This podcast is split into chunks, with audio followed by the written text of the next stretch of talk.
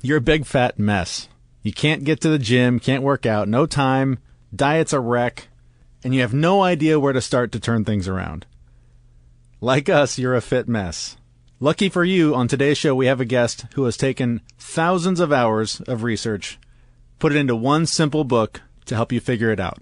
Coming up, our conversation with Dave Asprey, founder of Bulletproof Coffee and author of Game Changers What Leaders, Innovators, and Mavericks Do to Win at Life. This is a fit mess with Zach and Jeremy. It is the Fit Mess with Jeremy and Zach. Or Zach and Jeremy, whatever order. I don't care. We're Thanks both for- here. We're both here. Thanks for being there, listening to this episode of the show. Thank you for all your uh, feedback and uh, ra- ratings and reviews on iTunes, Facebook, Instagram, everywhere that you guys have been interacting with us. That's been really fun to watch. Uh, it's been really fun to to watch the uh, support that we've gotten just getting the show off the ground, uh, including our brand new sponsor that we get to talk about for the first time, uh, the official sponsor for the show, Bravus Brewing Company. I got to tell you, uh, I know it sounds weird talking about beer on a show that's supposed to be about health, fitness, wellness, taking care of yourself, but sometimes that includes a beer. Mm-hmm. Uh, and sometimes you need a beer that doesn't have any alcohol in it, or at least very, very little. Uh, and that's where Bravus Brewing comes in. Uh, I, I got to tell you, I was, uh, as someone who enjoys cooking when I have time, one of my favorite things used to be, before I quit drinking, to have beer while I was cooking. It was uh, just part of the experience that I really enjoyed. And since I quit drinking about a year ago, uh, that's that's been missing. And so last night I was making dinner for the family, cracked open an IPA, and oh my god, like my the world just aligned in the right way for me. It just it was awesome. It's great to have uh, to have a beer with my with my dinner, even though it was pancakes. I was having pancakes and beer. That's perfect. What's wrong with that? Not very keto. I was uh, a bit off the rails for a few It's days. It's not keto, but it's still tasty and delicious. Oh, it and sounds like. and that is the thing. Uh, you know, we've been drinking a lot of non-alcoholic beers for the last few months, and none of them come close to what the what these guys do. And uh, if you want to find out for yourself, they have a special offer for you right now. You can order through. Uh, actually, there's a link on our website, thefitmess.com. Click on their link and then use FitMess10 to get a discount on your first order of uh, of non-alcoholic craft beers. They've got an amber, they've got a stout, and they've got, like I said, the IPA. What's your favorite so far? Oh, the uh, probably the IPA because it's the that was my that was my jam. I enjoyed Yeah. I enjoyed an IPA when I was uh, when I was drinking beer. So So- being able to to simulate that. Uh, and it's not even a simulation; it's an actual beer, but it just doesn't have the alcohol. So, uh, so that's been really good to uh, to have that. Yeah, I was a big IPA fan, but for some reason, I really like their amber. The am- the amber's it's uh, pretty it- delicious. It's it's a nice uh, middle ground, you know, because the stout you can go a little bit heavier, and uh, the IPA is a little more bitey, but the the amber's right in the middle, so it's it's good for just about any time. So, yeah. Uh, Bravus Brewing, thank you for being part of the show. Thanks for uh, your support of the show and for, for being there for us. So, uh, welcome aboard. All right, so I mentioned that uh, I was uh, cooking last night, eating pancakes, drinking beer. Obviously, the diet's a little bit off the rails. Yeah, what happened there? I, I don't want to get too far down the ra- down the rabbit hole on this, but I, I went to a, an event a few days ago, and it was just it, it just emotionally drained me. I got home from this thing and I just had nothing left emotionally, spiritually, physically. I was just done. Did you hang up your keep out sign? I guess it's still in the mail. It hasn't shown up yet. Um, but I just I had nothing left, and I walked into the house, and uh, my daughter had just won this gift basket full of cookies and chocolate and all kinds of garbage. Shoveled it all in my face, Nice. and basically didn't stop for like five days. I was like, ah, I, I give up. I can't do it. So you fell off and you just continued going. Fully That's fell wonderful. off, and and like threw my back out. My back still hurts. Like it just it's just been it's been a shit show, is what it's been. It's been awful. Jeremy, you are a fit man. I am a fit mess. I'm trying. I'm trying to get back. trying to put the fit part back in there. But uh, and w- one of the things that is going to be a big help for me in the next few days is uh, the interview that you're about to hear. We spoke with the author of Game Changers. He's the founder of Bulletproof Coffee. Dave Asprey, uh, brilliant guy, has taken uh, tons and tons of research, boiled it down into one book with lots and lots of, uh, I guess, tips, tools, ideas to help get you back on track or to get you on track if this is uh, something new for you. Uh, but speaking of getting on track, you're vertical. You're standing up. I am. I actually tried a brand new diet in the last couple of weeks. Oh yeah, what was that? It's called getting the flu. The keto flu? No, not the not the keto flu, the real flu. Just the actual flu. the actual flu. Good lord. Like, uh, how many? Uh, let's see. How many days was I actually like out? I was in bed for almost seven days. In bed. Like in bed. Like I kept, you know, like after being in bed for like 12 hours, Mm-hmm. I was like, I should get up and walk around. I have to move. And I'd like get out of bed, walk out into the living room, and then turn around and go right back to the bedroom be like, that's enough. That's enough. Uh, emotionally, I was right there with you. Physically, I was fine. But the diet was great because I had no appetite. I Mm-hmm. didn't eat anything. My body was working overdrive. How much did you drop? I didn't track how much I Ah. dropped, but um, I'm I'm at one of my lowest weights that I've Okay. ever been at. So Well, well, you can't argue with the results. no, the results were abs- absolutely great. But We I'm should mention, by the way, you got the flu shot because you didn't get the flu shot. Dummy.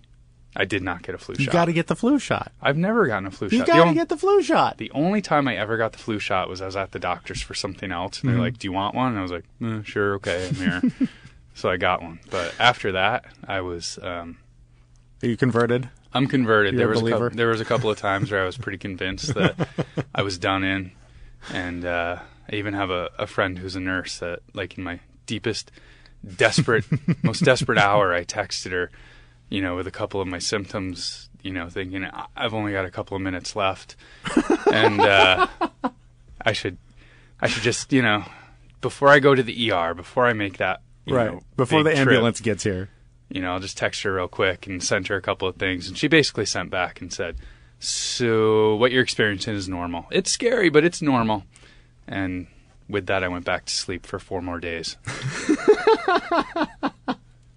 That's the thing. It sounds like from what you were saying this time around, when people get it, it is like seven to ten days before you start to feel better. Yeah, I went to urgent care uh, three days into it, going, All right, three days at Yeah. 103 degrees.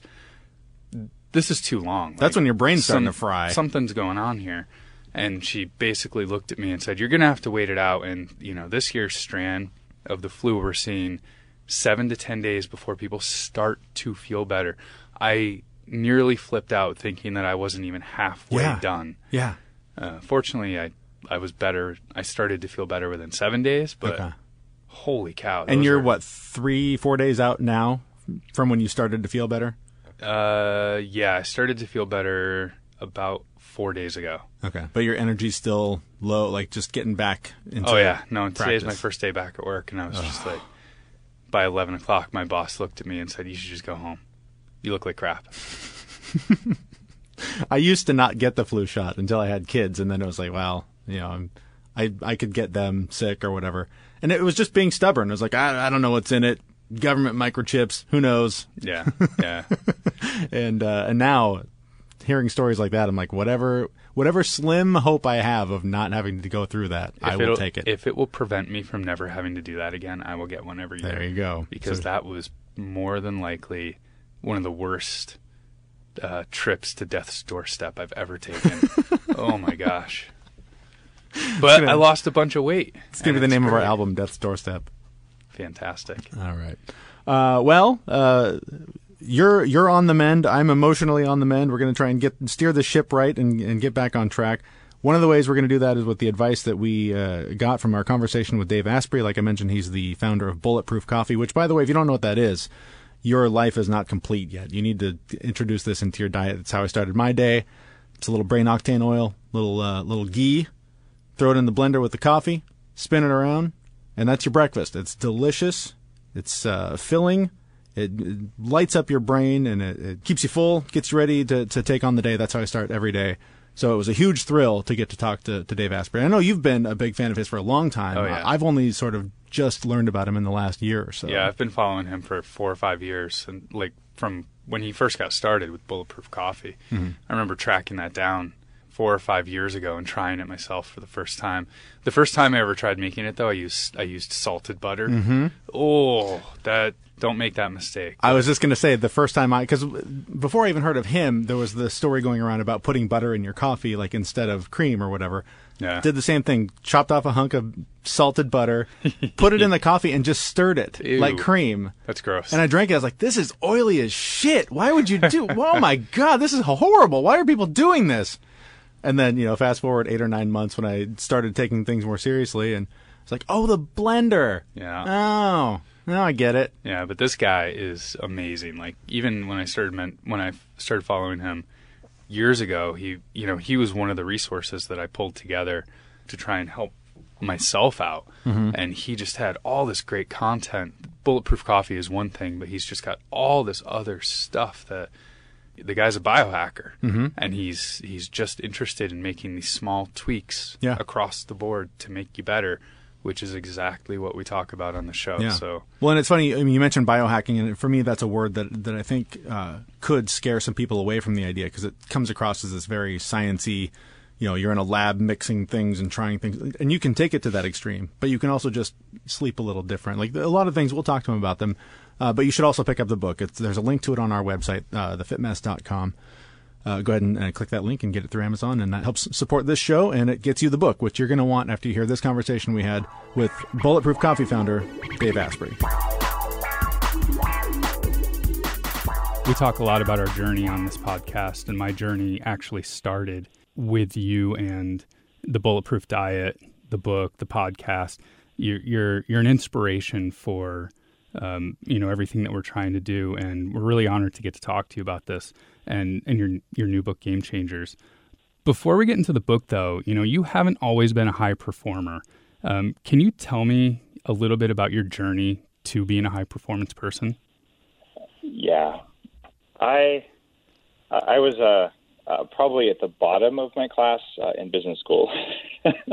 um, they call the person who gets uh, an MBA with uh, at the very bottom of the class. They call them an MBA uh, just as well, and that's something I wrote about uh, in my new book. It's sort of my my take on that, focusing on your strengths. And along the the path to where I am now, I'm uh, I just turned 46. I have more energy uh, than I've ever had. My brain works better than it ever has. I have a lower stress level than I've ever had, uh, despite uh, having you know, started a company with $68 million in venture capital and writing New York Times bestselling books and running a, a award-winning podcast. Uh, all, all of those things should be just weighing on me. But I go back to when I was in my early 20s. I weighed 300 pounds, and I was probably 35% body fat versus that 9.6 percent. And I had arthritis in my knee since I was 14. I started getting cognitive dysfunction, and my career was taking off in Silicon Valley. I did very well in my mid 20s, but I was I had the accelerator all the way to the floor, and I was slowing down, and I just didn't know what to do. And I tried working out an hour and a half a day, six days a week, and going on a, a low fat, uh, low calorie diet for 18 months. I did that, and I was still weighed 300 pounds, but then I was tired and and even more burned out. Uh, and I I kind of hit rock bottom and said, you know, I wouldn't hire myself. I bought disability insurance in my mid 20s, saying I don't know what's going on here, but my doctor can't help. I'm going to have to learn this myself. And I took all these computer hacking skills. And my career was in Silicon Valley and cloud computing and computer security. Uh, and I said, if I can hack the internet, how hard could it be to hack this? And I started hanging out with uh, anti-aging experts, people three times my age who had similar conditions and had reversed them. And I started discovering this whole new hidden world of people who are doing things that weren't supposed to be possible.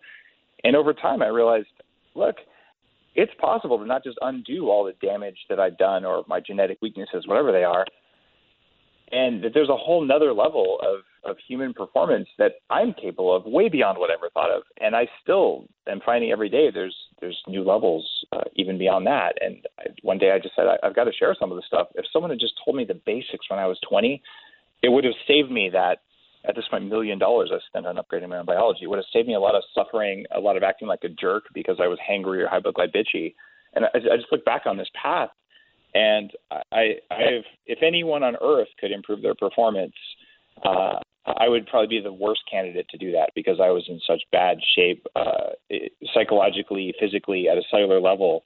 Uh, and so, if, if I could do it, it's got to be much easier for most human beings. So let's talk about uh, one of those things, and perhaps the thing you're most famous for, and that's uh, the bright idea to put butter in your coffee. Is that uh, fair to say? That's sort of what uh, got you started in, in this field.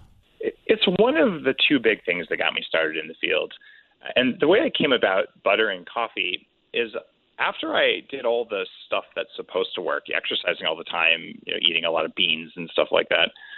I even being a raw vegan for a while, I decided I was going to go to Tibet to learn meditation from the masters. And I follow this algorithm. You do what's supposed to work, you measure it. If it doesn't work, you do what's not supposed to work, but some crazy person said might work. So I went and I I was on the side of Mount Kailash, which is it's in the middle of nowhere in western Tibet, and it's the headwaters for the Indus and Ganges rivers. It's sort of the Mount Olympus for Hindus and Buddhists uh, probably the holiest mountain in the world. And you go to this this thing and you walk in a circle around it, 26 miles at 18,000 feet elevation. And I just wanted to go do it for no particular reason other than that it sounded like something epic and amazing that I'm never going to do again. When I was there, a little Tibetan woman gave me a bowl of yak butter tea, which doesn't taste very good, but my brain turned on afterwards at a time when you're at that altitude, you feel like you're going to die anyway and I just felt good. And I came back to Silicon Valley and started experimenting, and I applied uh, the science that I knew about making coffee that didn't give me jitters and crash.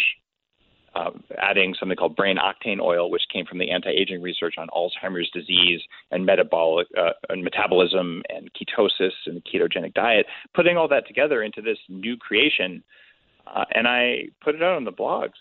There was no market size for butter and coffee. There was no market for ultra clean lab tested coffee beans or for this brain octane extractive coconut oil that makes you feel different. And I said, look, I find these things matter greatly. How I feel is the most important thing in my life. If I have more energy, I can put things back into the world. I think it works for other people. I've tested on, on a small group of people here. You all should try it. And it took off like wildfire.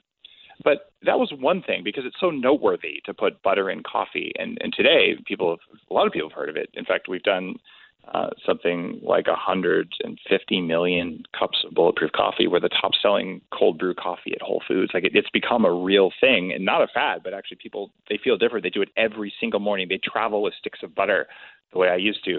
Uh, and in fact, I have a product now that solves that problem.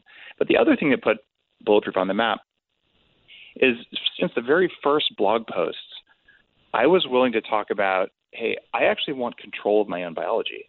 And I ended up creating a field called biohacking. And this year, Merriam Webster's added this word to the dictionary uh, as one of 840 new words in the English language. And I'm in the definition online, which is uh, remarkable and cool. But biohacking is the idea of changing the environment around you and inside of you so that you have control of your own biology. I, I felt like my body was a traitor. I did not want to eat the cookie, but I would eat the cookie. I did not want to weigh 300 pounds. I did not want to yell at my coworkers or my spouse, but I did. And it wasn't a choice I made. It was something that happened, and it felt like a betrayal. I said, "There's got to be a way to get control and to look the way I want to look and feel the way I want to feel and act the way I want to act." And it was that creation of a community around biohacking. Uh, we'll, we'll be in our sixth annual Bulletproof Biohacking Conference uh, this April. The first one was 100 people. The last one was almost 3,000 people. So it's created this giant movement. Uh, and that movement of saying, hey, how I feel matters most, that's really what, bullet, what put Bulletproof on the map. Before that, it was either how I look or sort of how people perceive me. But this is about the energy to be more of you.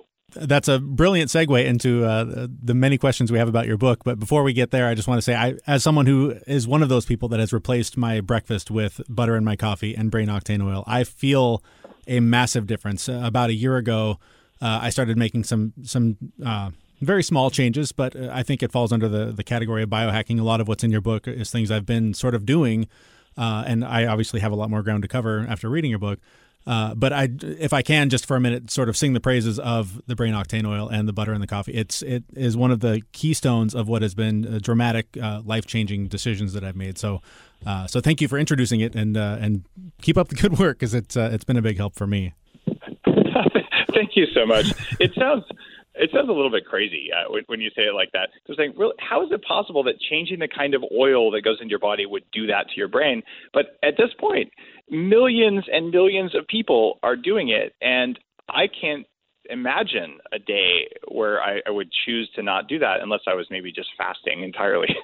yeah, no, it, it's. I, I, would not. I don't want to go back to the way I was. Yeah, it's crazy. I mean, I, I think of myself about a year ago, and you know, I was much heavier than I am now, depressed. Just I, I was medicating, you know, self medicating in a lot of different ways uh, and really just kind of saw no future. And it's amazing how just a couple of changes, you know, I cut uh, alcohol and, and drugs and, and um, antidepressants out of my life.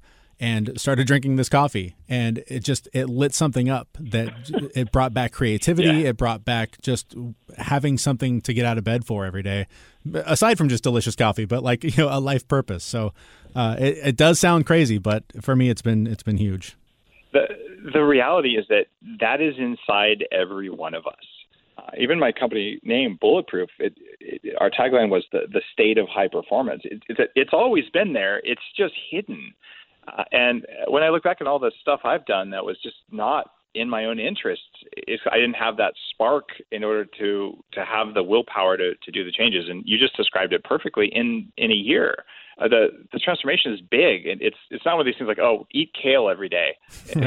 Your life will be like it was before, except now it tastes bad. it's, it's just a different thing. Yeah. Yeah, awesome. I, I've been drinking bulletproof coffee for probably four years now, and it, it's so interesting. I, you know, I tell people about it the first time, and they give me a funny look. I tell tell them about it a second time, and they they say mm, maybe I'll try it, and then the third time they'll try it, and, and it usually uh, takes off from there. It's it's it's yeah. my staple. I go to it every day. But we wanted to talk to you about your new book, Game Changers. You know, Jeremy and I had the chance to read it. It's a great book. It has 46 laws in it. You know, what are those laws and where'd you come up with those laws? And, well, and you don't have to list all 46. yeah. but, but, but how did you uh, land on 46 also?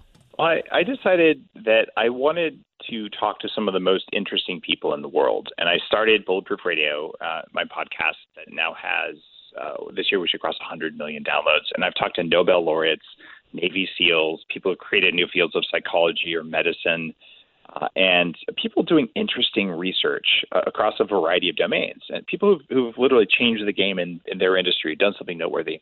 And at, at the end of every episode, I say, look, tell me the three most important pieces of advice, everything you know, three things that matter most if I want to be as impactful as you. And after 450 of those interviews, I put it all into a spreadsheet and I hired a statistician to go through. And instead of following this idea, well, that one billionaire over there or uh, that one Olympic athlete, they did something, so I'm going to do what they do and see if it works. Your life is not long enough to see if that uh, to see if that's going to work for you. You might hit something, you might not, but we're all very different human beings. But what if every one of these people agreed on their priorities? Well, it turns out they don't all agree, but there were clear patterns that emerged statistically so in the, the course of just analyzing the data, going through all of these interviews again and saying, what, are, what can I distill from this for my own edification so I can be a better CEO and a better father uh, and just a better human? Um, what's, what comes out? And what emerged was these three big patterns. Uh, people who are successful are doing things to be uh, smarter, uh, to do the things they do smarter, to be faster, uh, and to be happier. And it turns out happy people generally have a big impact, and miserable pe- miserable people can have a big impact, but they usually hate their lives and then burn out and then have to do the work to become happy people. And I interviewed a few of those too, including Buddhist uh, Buddhist monks who you know had affairs and you know fell fell from greatness and had to climb their way back up and to learn from these people. And the 46 laws emerged from careful analysis of the data, from putting all these different pieces of advice into buckets, seeing where people agreed and didn't agree, and then boiling them out 48 Laws of Power style, uh, which was really interesting. Robert Greene wrote the very famous book, 48 Laws of Power. I got to interview him as one of the people uh, in the survey, one of the guests on the show. And I said, you know, his book where he said, here's the rules to follow. So you can literally just look at one paragraph and the rule and figure out what does that mean for you. And then each of these 46 laws has a little workbook in the book where you can say, all right, is this the one for me? I'm expecting someone to read this and go, oh, now that I have more energy from my bulletproof coffee, now that I'm on the path to being uh, uh, having more control of my biology, to being just a better person, showing up wherever I want to show up better, what should I do first? And you go through the laws and you say, I like these three. I'm going to apply these in my life. And the first law in the whole book is called use the power of no. And the short version of the law is you have 24 hours in a day. You can choose to spend those hours creating things you truly care about on insignificant matters or struggling to prove your worth by doing things that are hardest for you. Master the art of doing what matters most to you, the things that create energy, passion, and quality of life with the lowest investment of energy. Say no more and decide less so you have power for your mission. And to get this advice, I looked at the guy who coached nine of the Tour de France teams uh, to to uh, win, and his name is Jeff Spencer. He's an executive coach now who coached me. I looked at Stew Friedman, one of the top hundred executives at Ford Motor Company and a Wharton professor, and a guy named Tony Stubblebine who has been on the show, who's a coach. So there's three stories woven in about how powerful it is to say no. Most people who are listening to the show, they say yes because they're trying to please someone, and when they say yes to something that actually takes away their energy, they're making a very poor investment. And just to point that out and then to put in exercises, you here's what to do about that. So that was one of the things that came out of these interviews. And other things uh, that are in the book that that were uh, kind of kind of shocking related to some of the other books I've written. Uh, Law Seven, smart drugs are here to stay. And here I interviewed Steve Fowkes, the guy who wrote the Smart Drug News, the first and largest newsletter uh, going back into the 80s, a, a brilliant biochemist. Stan Grof, who is 94 years old and created the field of transpersonal psychology and was uh, the first person to treat 3,000 patients as a licensed psychiatrist in the old Czechoslovakia uh, with LSD, a pharmaceutical grade legal LSD, which led to this whole creation of a lot of the personal development we know today. This is the father of the field, uh, as well as uh, several other people uh, in uh, in the field. So if you are looking at, at, at, things like that and saying, wow, can we enhance our cognition with pharmaceuticals or with natural substances? Well, these experts in the world say you can. So is this something you want to do now? But at least you know it's a tool you could have and that some of the world's most powerful people are doing it. Uh, there's other rules about overcoming fear, about what happens when you're a high performer if you push your limits for too long. There's a whole rule: don't push your limits for too long. And here I talk about the world's top power lifter. I talk about one of the world's top Zen Buddhist monks. Another guy who's a different style of monk uh, in LA called the Urban Monk, Pedram Shojai.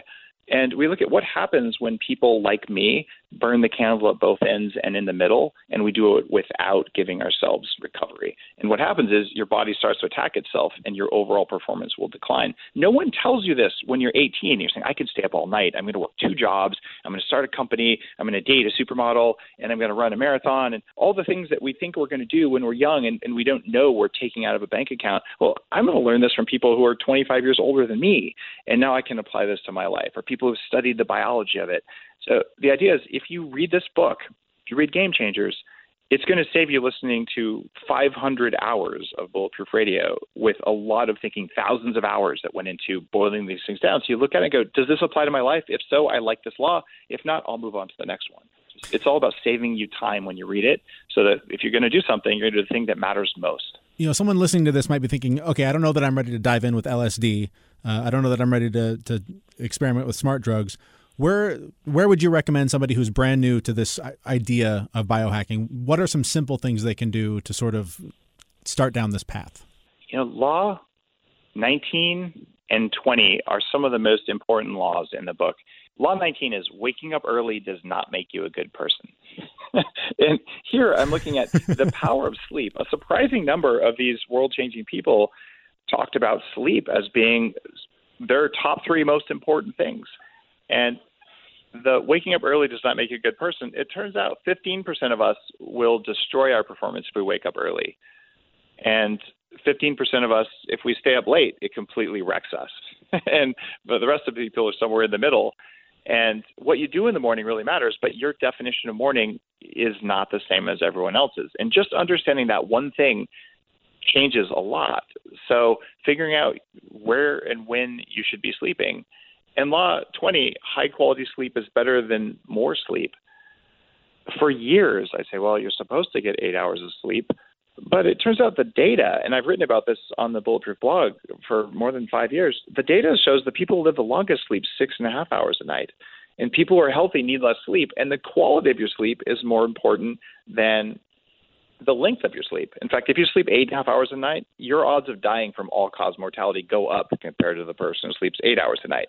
Doesn't mean more sleep is bad for you. It just means that if you need more sleep, something needs work. And in this chapter of the book, in this law, I actually tell you what to do in order to improve your sleep quality. And that's core biohacking. And I tell you, for, for people listening to the show right now, there are things that cost nothing or cost $6 uh, that you can do that will change the quality of your sleep, how you feel in the morning. Like, what if you had 10% more energy tomorrow because you slept better tonight? That's completely doable. We have the science, we know it, and no one talks about it. Yeah, I, I, I have to say, you know, I heard you say a long time ago, you know, block out the blue light before you go to bed. And I went out and bought a pair of the orange glasses, the blue light blockers, and I wear those around the, the, house true dark at night. glasses. Yeah. Yeah, and my, my seven year old daughter is is fascinated by it. As soon as I put them on, she starts making fun of me, but I don't care. I get better sleep. Uh, and and Get if, this: True Dark makes kids glasses that'll fit her. there you go. Ah, and I my need kids, those. I just posted a picture of us going to Hawaii. We took a red eye back, so my kids are in the airport wearing their their red uh, True Dark glasses. You know, all four of us, the whole family, sitting there looking like superheroes or something. but it doesn't matter because we got to sleep on the plane and no one else did. That's awesome. Uh, it's funny though. Just uh, last week, I was I was uh, testing myself to try and be one of those people that gets up a couple hours early to do all the things that I want to do that I don't have time for. And I just was exhausted. It wasn't working for me. And so the last few days, I've been experimenting with doing all those things I want to do the night before and maybe getting a little bit less sleep, but I'm able to get to sleep instead of sitting there thinking about all the things I should be doing. And it's I already again I already notice a difference. So it's so it's so funny how it, it is just a matter of testing it, tracking it, and, and making the changes that, that you can make some big differences pretty quickly. Uh, it's uh, it, it sounds it sounds uh, just kind of weird. Like, wait a minute, I'm supposed to struggle. We've been taught forever that there's morality in struggling. Well, of course, you wake up at 5 a.m. And I did this every morning for two years. I became an early morning person. And what I found was actually it makes me tired and less creative. Uh, and I'm not healthier. I'm not stronger. I'm not happier. I'm going to go back to doing it. It turns out genetically, I'm one of the 15% of people who was evolved to be the night shift. So I wrote Game Changers after 11 p.m. mostly because I had quiet time and I controlled the color of light I was looking at. I slept like a baby the whole time. I, I didn't damage my health doing it. Uh, and I wrote a really good book. Uh, so you can do all these things, but for another person, they should wake up at 4 a.m. and write the book, and neither one is morally superior to the other. And just knowing that in a law is is liberating because now you're not a good person if you wake up early or you sleep in. You're a good person if you're a good person and you do the things that support your biology the best. Absolutely. So one of the laws that you have is is disrupting fear, and you talked about an emotional stack within that law. I feel like a lot of what holds people back from making changes in their lives is fear. So that law really struck a chord with me. I was just hoping that you could talk a little bit more about why we need to disrupt fear and, and what the emotional stack is that you refer to in the book. Oh, I, I love it that that we get to talk about law 10 fear is the mind killer. In my other life, uh, I started a company called 40 Years of Zen that does very high end executive brain training using computers. And I've spent four months of my life with electrodes connected to my head doing advanced Zen meditation with a computer telling me how to do it better. And it's one of the reasons I can do the things I do. And what you become aware of in advanced Buddhist teaching, in fact, any kind of advanced psychology eventually gets to the same thing. It, it doesn't really matter whether it's a, a kind of a spiritual path from the East or more of a Western cognitive approach. You end up realizing that there is uh, there is fear behind everything you do, and in the the hierarchy um, that we teach, there's the lowest level of of awareness is actually apathy. And when you're so afraid of something that the fear turns into anger, and then you're like super mad about it, and then that anger can turn into uh, things like shame, and it can also turn into apathy. And at this point, you're saying, "I just don't care." I, like it's, just, I, you know, I, I'm numb to that. And eventually, was okay. Well, what's really going on is I'm actually really sad about that. And behind that sadness is anger. And behind that anger is always fear. But what the fear hides is the natural human state that we all have, which is happiness and joy. And the people who are game changers, many of them have figured this out in one way or another. And they figured out, all right, if I'm going to be in that happy state at least most of the time, I can achieve my mission and I can have a great time doing it and things feel easy. So for me, I I was successful as a young man, but I was running away from failure because I was frankly anxious all the time. I didn't even know it. And so to be able to unpack those things where now I go, oh, I'm feeling sad about something. Hmm. That means I'm actually angry about something, which is I'm actually afraid of something. Uh, let me just unpack all that stuff. And then, depending on how big that fear is, uh, I'll you know do the appropriate intervention so that I can remove that fear as a response. And what I write about in this law, which is probably one of my favorite laws in the book as I think about it, is that that fear response it's actually not you it's your body trying to survive in the world around you and that if you realize that okay you're responsible how you act about the fear but the fear is is a distributed system throughout your cells based on my last book about these ancient bacteria that are the puppet masters in our biology. Well okay all of a sudden it stops being a moral failing. It's not about whether you're a good person or a bad person. It's about whether that fear is causing all this other cascade of emotions. And if you can get through that stuff, what feels like a huge burden now suddenly stops being a burden. And you realize I have so much energy now that I'm not trying to deal with all this fear that I can go do things I didn't think were humanly possible. One of the things you mentioned in the book is that you suck at remembering long lists. And I've got to know someone who has uh, biohacked yourself into a high performance individual. What else do you suck at? You know, I started out life um, living in a in a basement that had toxic mold in it, like really bad toxic mold. I had all sorts of weird physical symptoms. It's probably one of the reasons I was I was obese, and it affects neurological development. So I had all the symptoms of Asperger's syndrome, which which runs in my family anyway, until my mid twenties. So I have changed my brain, changed my biology, where I don't identify that way anymore but some of the core patterning around facial recognition and name recognition, I am probably three or four standard deviations worse than the average person. So if someone at work walks up to me, I'm like, yeah, I know, I, I know who you are. Of course, you know, I'm the CEO. You'd, you'd, you'd hope I know who you are. Uh, but if if someone that I don't work with really frequently walks up to me, say at an airport, like, man, without context, I have a really a much harder time than the average person placing the person. And because now I meet thousands of people, and because people walk up to me in airports for selfies, I am always going, wait, do I know this person? I think I'm much worse at that than the average person. That's funny. So I haven't mastered that one yet, but I'm working on it. Nice. Well, when when we see you in the airport, we'll we'll let you know that you've never met us before. Right. Yeah, if you see me in the airport, say, oh, "Okay, I, I'm a big fan. We haven't met," or, or tell me your name, even if I already know it, because it's going to make me feel a lot happier faster. That's funny for sure.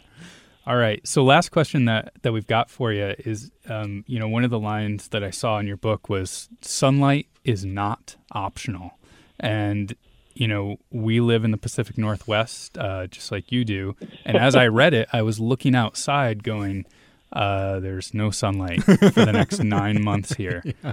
You know how, if sunlight is not optional, you know how how do how do those of us in the Pacific Northwest get through the winter? Uh, you know, this has been a big challenge for me. I grew up in a desert, but I moved to the Pacific Northwest eight years ago. I'm looking outside right now, and all I see, I can't even see Salt Spring Island right now. It's just all gray. and what I do is every winter, I do my best to get out of Dodge. If you can spend a week in a sunny place, it it recharges you. And people who live in Sweden and Norway, uh, they all do the same thing.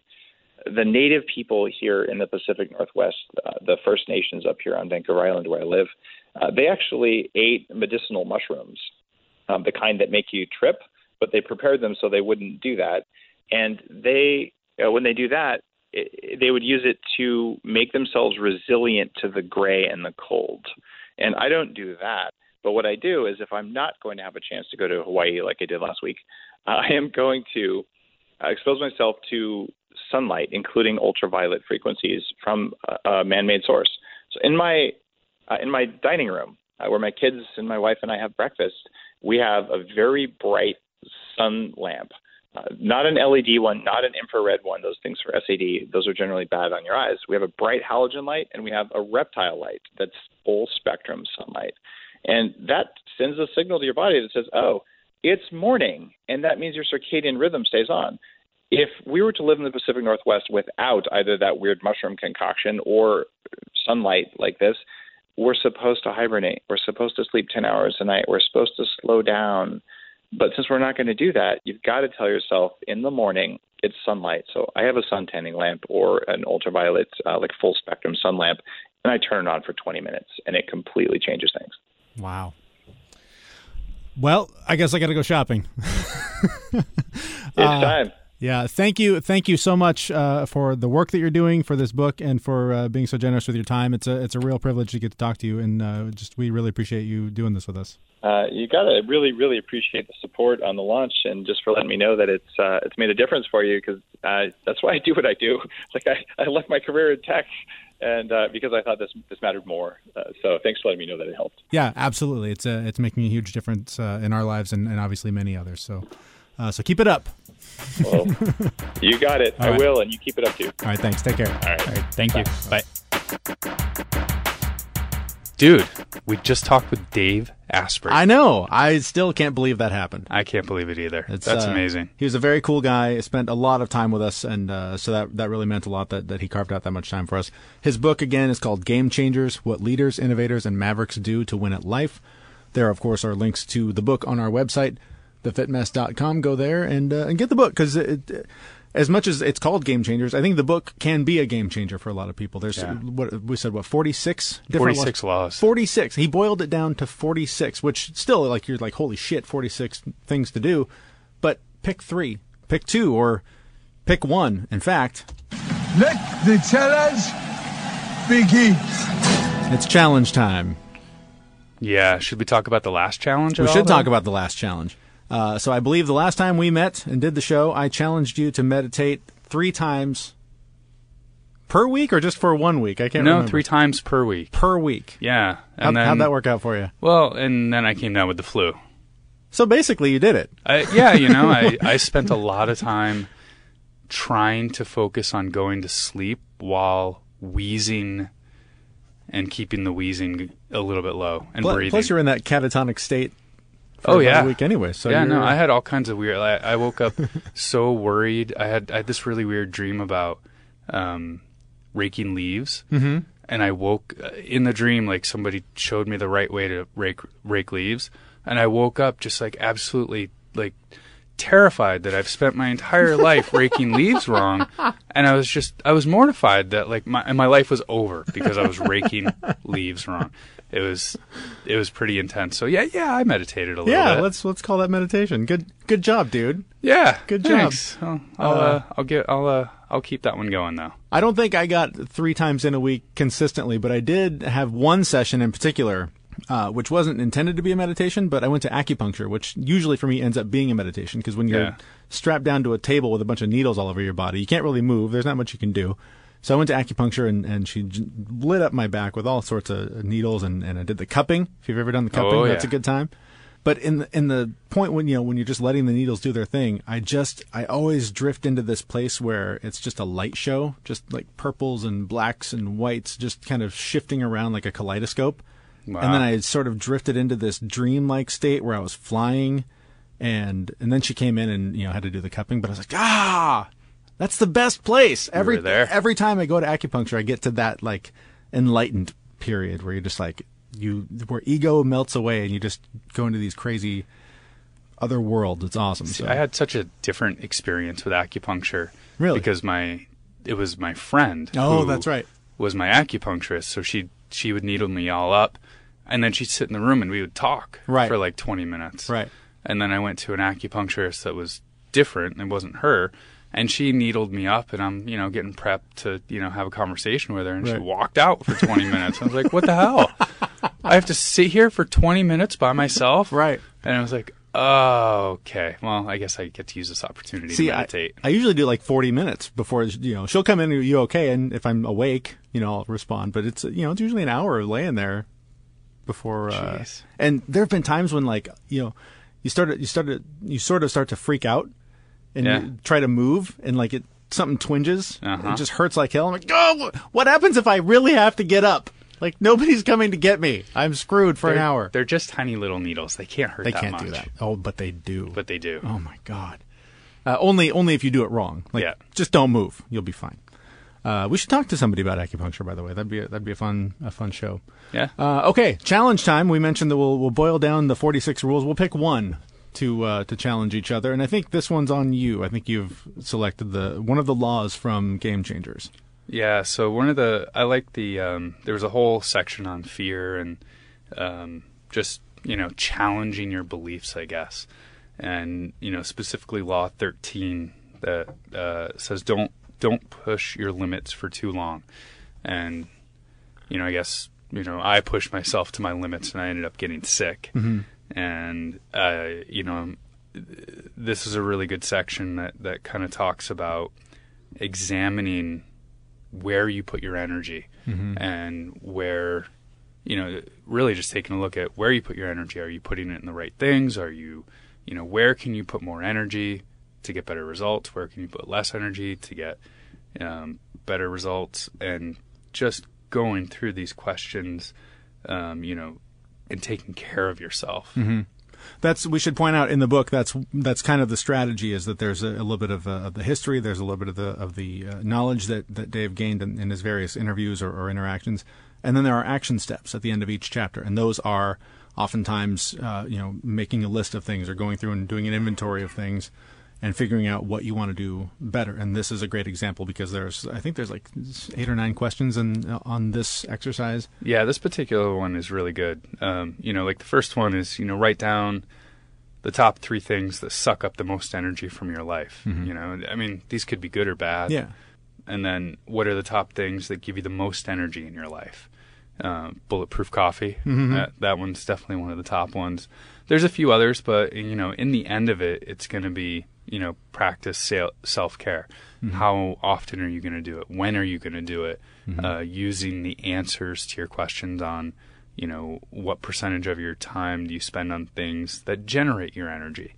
Um, so you know, I want to go through and do this for a month uh, between the two of us. You know, answer the questions, figure out where you're spending your energy, what gives you energy, what's bad energy, what's good energy, and then really put together a self care program to, you know, take advantage of that energy to Yeah. to make the most of it. Well, and hopefully, just through our experience, we can share something that that we gain, some knowledge that we gain from our own experience that maybe will be relatable to the audience. And of course, if you're listening uh, and you want to participate, grab the book. It's available now. Like I said, there's a link on our website, or just go to Amazon or whatever. But of course, if you get it uh, through our website, it helps the show, and we appreciate that. Yes, we do. And I can't recommend this book enough. It's it, the whole point of the show is for us to talk about small changes to, you know, make your life better and I've spent so many years looking for all these small changes and uh, you know, not to make the whole thing easy, but you know, when I first started looking for all this stuff, I had to find things all over the place, you know, blog posts, articles, books, just everywhere. And I have to say that Dave Asprey's done a really great job of boiling down a lot of the things that we talk about on the show that I've implemented in my life and put it into one book that you can use as a guide. That was the thing that was surprising for me is that you know only having really been taking you know th- this part of my journey seriously for the last year or so, the number of things I'm already doing that are simple. It's just like paying attention to sleep cycles, paying attention to diet, paying attention to exercise, doing a little bit of yoga. Like there's some really simple things that you're probably already doing, and there's Yeah. some things that you might you might already be doing that that maybe aren't working the way you want them to. This can help give you some tools to to help tweak all those little things that either you're thinking of doing or you're already doing and you just want to do them better. So, uh, you know, again, we can't recommend it enough, uh, and we can't recommend the coffee enough. It's it's uh, it's a it's a good breakfast. All right, quickly before we go, we do have three copies of Game Changers that we want to give away on this episode. Those are going to go to some folks who've already signed up for our email newsletter. So, congratulations to Christina, Kyla, and Eaglefly, though I assume not all of those are your real names. We will be in touch with you really soon to figure out how to get those books to you. If you want a chance to win in future giveaways, head over to thefitmess.com now and sign up under newsletter. Uh, but I think that's about it for us uh, for this time. We are going to take a short break. Uh, it's going to be about three weeks before our next episode. Yep. The plan right now is to post uh, the next one on New Year's Eve. It'll be more of our conversation that we had with one of our first guests, uh, Johan Hari. He wrote the book Lost Connections. We talked quite a bit about addiction uh, in that conversation. And coming up on New Year's will be my one year anniversary of, uh, of being completely uh, alcohol and drug free, which is a big deal. And we talked to him a lot about addiction and sort of its root causes and, and sort of uh, what what uh, leads people down that path. Very interesting stuff. Very interesting guy. So we will share that with you on New Year's Eve as you get ready to take on your uh, New Year's resolutions, whatever they might be. Yes. Probably related to addiction if you're like most people. Uh, so that'll be a, a fascinating conversation. I think you will get a lot out of that. So look for that New Year's Eve. Until then, I guess happy holidays, Merry Christmas, Merry whatever you celebrate. Yeah. And uh, we'll see you in the new year. Bye, everyone. Thanks for listening.